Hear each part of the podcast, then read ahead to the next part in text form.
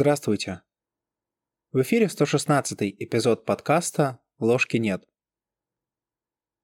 На перевале в середине пути одним из важнейших навыков является умение остановиться. Остановиться, выдохнуть и задать себе правильные вопросы. Не зря говорят, что правильно заданный вопрос уже в некотором роде содержит в себе ответ. Кто я и чего я хочу знаменитые вопросы из сериала «Вавилон-5» хороши, но они слишком абстрактны, нужно что-то более конкретное. Поэтому в этом эпизоде я бы хотел рассмотреть вопросы, которые задает Джеймс Холлис в своей книге «Обретение смысла во второй половине жизни», которая как раз посвящена кризису среднего возраста. Итак, давайте начнем. Первый вопрос, который спрашивает автор, звучит следующим образом. Каким образом жизнь, как известно далекая от справедливости, ограничивает или сковывает вас, заставляя двигаться по кругу, постоянно возвращаться к былой травме, как условному определению и ограничению ваших возможностей? Почему вы продолжаете сотрудничать с травмой, вместо того, чтобы направить силы на служение чему-то большему, что способно, в свою очередь, сослужить службу и вам. Вот этот первый вопрос по своей сути направлен на выявление динамики повторяющихся паттернов в жизни. Все те способы, которыми мы научились жить, надо подвергнуть анализу и понять, насколько они подходят под вашу текущую жизнь. Конечно, каждый человек адаптируется ко взрослой жизни по-своему. Многие решения нам приходилось принимать, когда мы были еще подростками.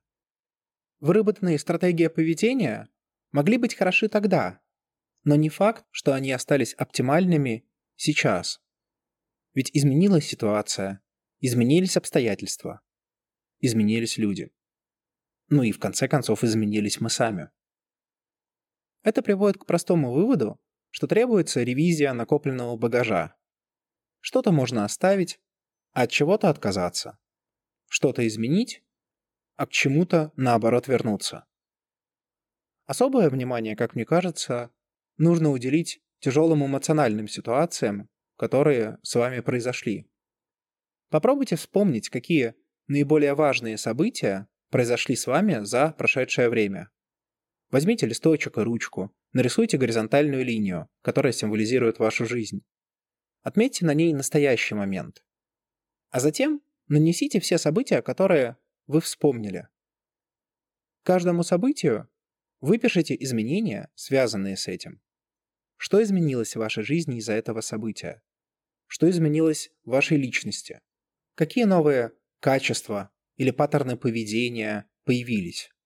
Может быть, наоборот, какие-то ушли. Что насчет желаний? Стали ли вы хотеть чего-то нового? Или наоборот отказались от чего-то? Насколько это важно для вас сейчас. Не погружайтесь пока детально в каждое из этих событий, но попробуйте собрать основную информацию по тому, что произошло. Если нужна какая-то схема, то, как вариант, можете условно разделить все на три составные части – мысли, чувства, эмоции и поведение. И попробуйте оценить изменения в каждой из сфер. После того, как вы это сделали, соберите все воедино и подумайте, что из вышеперечисленного вам бы хотелось изменить, вернуть обратно или наоборот отказаться от этого опыта. Или наоборот, что-то привнести в жизнь. Подумайте, что из этого вы можете сделать здесь, сейчас, в ближайшем будущем. И спросите себя, а почему бы и нет?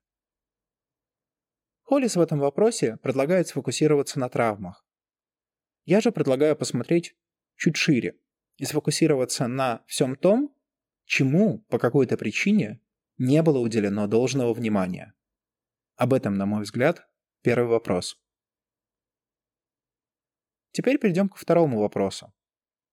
В чем жизнь благословила вас? Какими наделила дарами?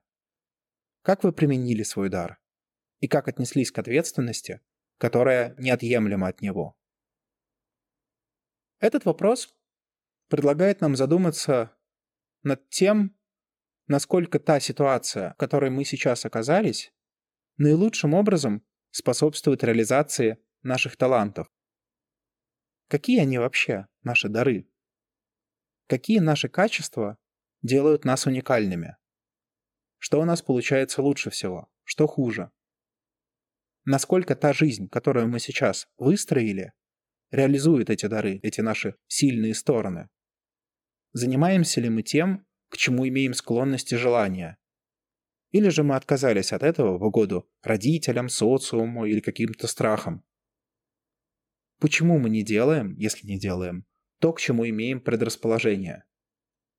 Пошли ли мы на поводу Zeitgeist, как говорил Юнг, или духа времени, делая то, что хотело от нас общество? Или следовали духу глубин? Вот в известной психологической теории самодетерминации Дейси и Райана, это раздел в психологии мотивации, есть даже отдельный тезис о том, что мы живем более благополучной жизнью тогда, когда мы делаем то, к чему имеем склонность и что у нас хорошо получается. Это позволяет нам чувствовать себя компетентными в этом, что и приводит в итоге, в числе прочего, к общему благополучию. Таким образом, второй вопрос предлагает нам задуматься над тем, что нам было дано и как мы этим воспользовались, что из этого получилось. Это приводит к третьему вопросу, в чем вы остаетесь заблокированы страхом, инерцией, привычкой, нежеланием меняться? Так его формулирует Холлис. Но по сути, это переформулировка первого вопроса. Сюда же, кстати, можно отнести еще один похожий вопрос, который тоже задает автор. В каких сферах вы по-прежнему ждете разрешения жить своей жизнью? Но и эти переформулировки полезны. Более конкретный вопрос который можно было бы себе здесь задать, он звучит так. Что бы вы хотели делать здесь сейчас, но не делаете? Забудьте на секунду про объективные и субъективные обстоятельства в своей жизни. Просто попробуйте подумать о собственных желаниях. И речь тут идет не о навязанных историях типа дача, квартиры, машины, хотя и такое возможно, а о чем-то более глубоком, быть может, вы хотели бы заняться живописью, музыкой, научиться играть на пианино или на гитаре, или начать петь, или научиться вязать крючком, или выучить астрофизику. Попробуйте выделить себе время и подумать, каковы ваши действительные желания здесь сейчас. Холлис очень хорошо пишет. Какие еще страхи прячутся под спудом привычных страхов? Страх лишающий сил в настоящий момент. Он может удерживать свои власти лишь в том случае, если он подпитывается от значительно более глубоко расположенного энергетического поля истории, что, в свою очередь, ведет еще глубже, к страху из прошлого. Эта цепь активирует архаичный сигнал, что страх из настоящего, проблема в настоящем, больше, чем вы, заставляя невольно игнорировать того взрослого, которым вы уже успели стать, наделенного полнотой сознания и сил. Следующий вопрос связан с вашими родителями. Холлис формулирует его так. На каком этапе своего роста остановился ваш отец? И в чем это застойное место проявляется в вашей жизни? Где остановилась ваша мать? И в чем это место очевидно для вас? Повторяете ли вы их жизнь, их паттерны?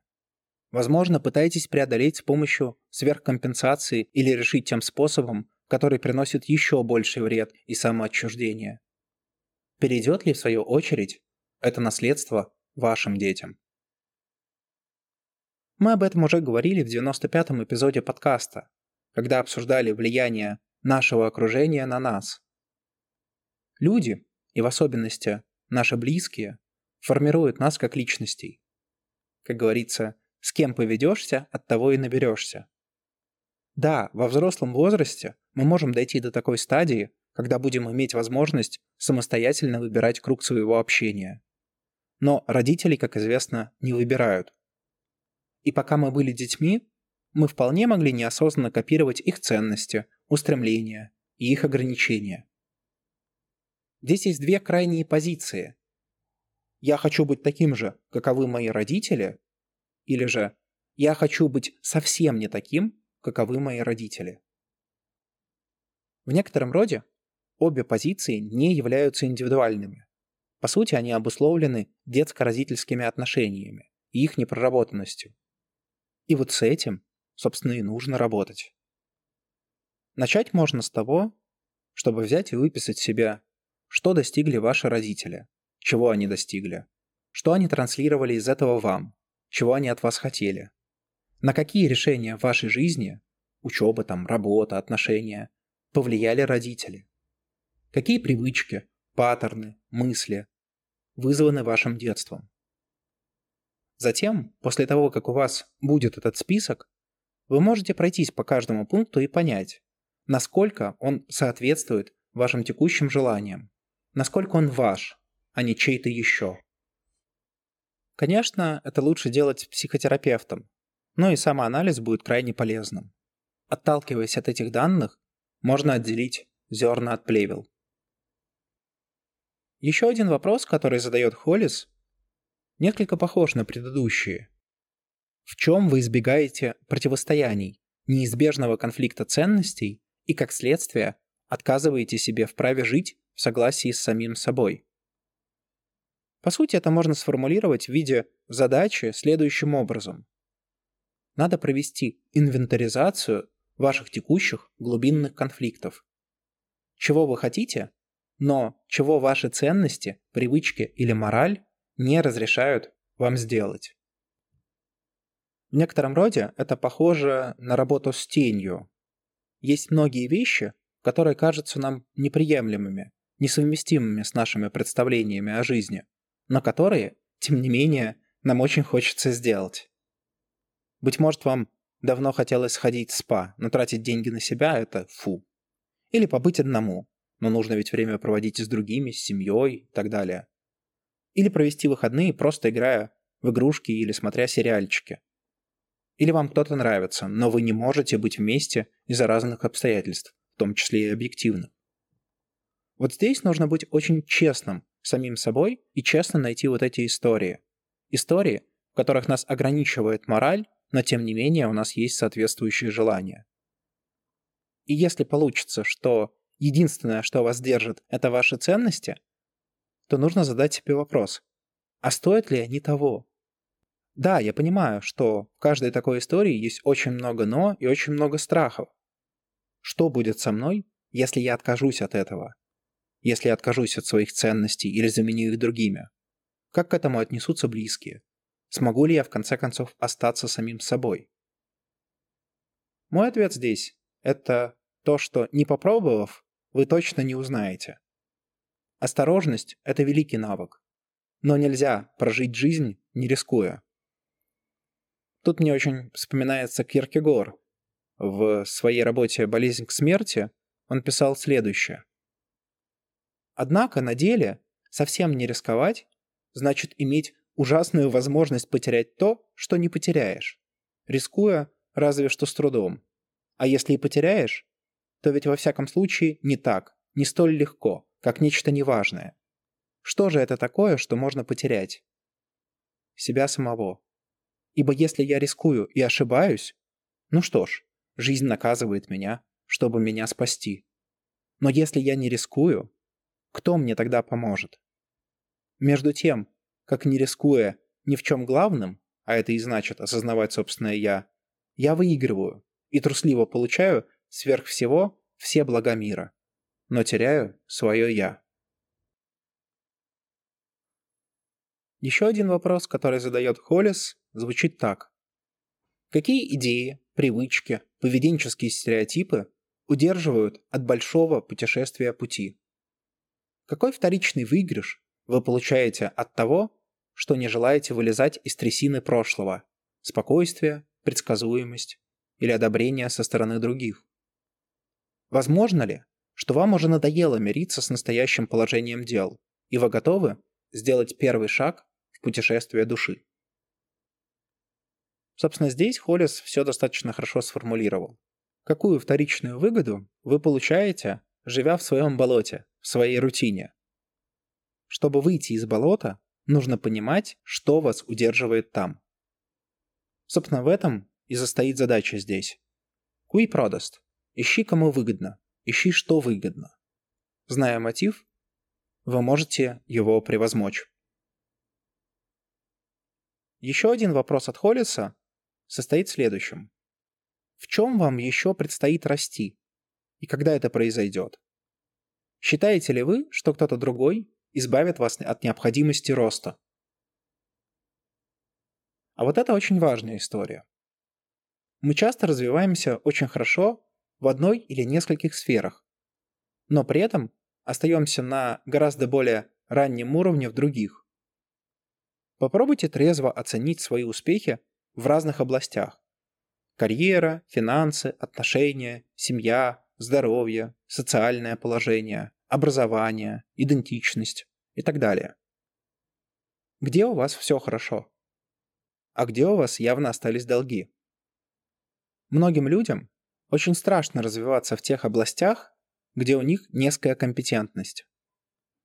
Например, я могу отлично расти профессионально, построив хорошую карьеру и набрав достаточно профессионального опыта, но при этом не развиваясь в сфере отношений.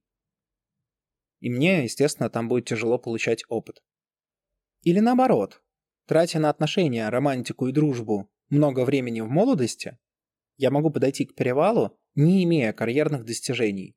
Поэтому буду постоянно откладывать возможность роста в этой сфере на потом, боясь говорить о повышениях, боясь делать новую работу или страшась оценок коллег или партнеров. Кстати, очень часто мы полагаемся вот в этих слабых областях, в которых мы менее компетентны, на других. Это особенно хорошо видно в романтических парах, где оба партнера здесь хорошо дополняют друг друга. И с одной стороны, это вроде бы замечательно, но здесь же кроется и опасность. Если мне нет необходимости развиваться, если партнер закрывает эту потребность, то я и не буду развиваться. А значит, по сути, застряну в этой сфере на определенном достаточно низком уровне. Поэтому в этом вопросе нужно честно ответить себе, где я постоянно откладываю свое собственное развитие, в какой сфере я чувствую себя моложе, нежели я есть на самом деле. Определив это, можно начать превозмогать навязанные ограничения и продолжить путь. Для тех, кто знаком с работой Юнга, можно тут воспользоваться аналогией подчиненной функции, но в более широком ключе. И последний, но отнюдь немаловажный вопрос, который предлагает Холлис, звучит следующим образом. В чем вы всегда видели свое призвание, но боялись откликнуться на зов? Возможно ли принять его теперь, если хотя бы не буквально, то символично? Что из прежде неведомого стремится проявиться в жизни через вас?